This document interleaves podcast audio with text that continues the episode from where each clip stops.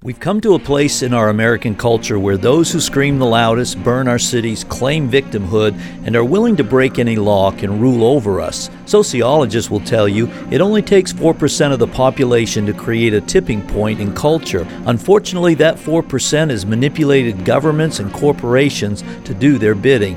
There is now an all out war on the cultural and moral fabric of our nation. H.R. 5, the so called Equality Act, just passed the House. It is brazenly anti life, anti family, and anti God. Leftists and globalists are using this weapon to silence the voice of the church and conservative Americans. We are in the majority, yet we are being canceled because our voice is not loud enough. Change will only happen when we act. Are you willing to call Senators Portman, Brown, Capito, and Manchin and tell them to vote no? This website will give you a voice. Go to callthemtoday.com. Callthemtoday.com.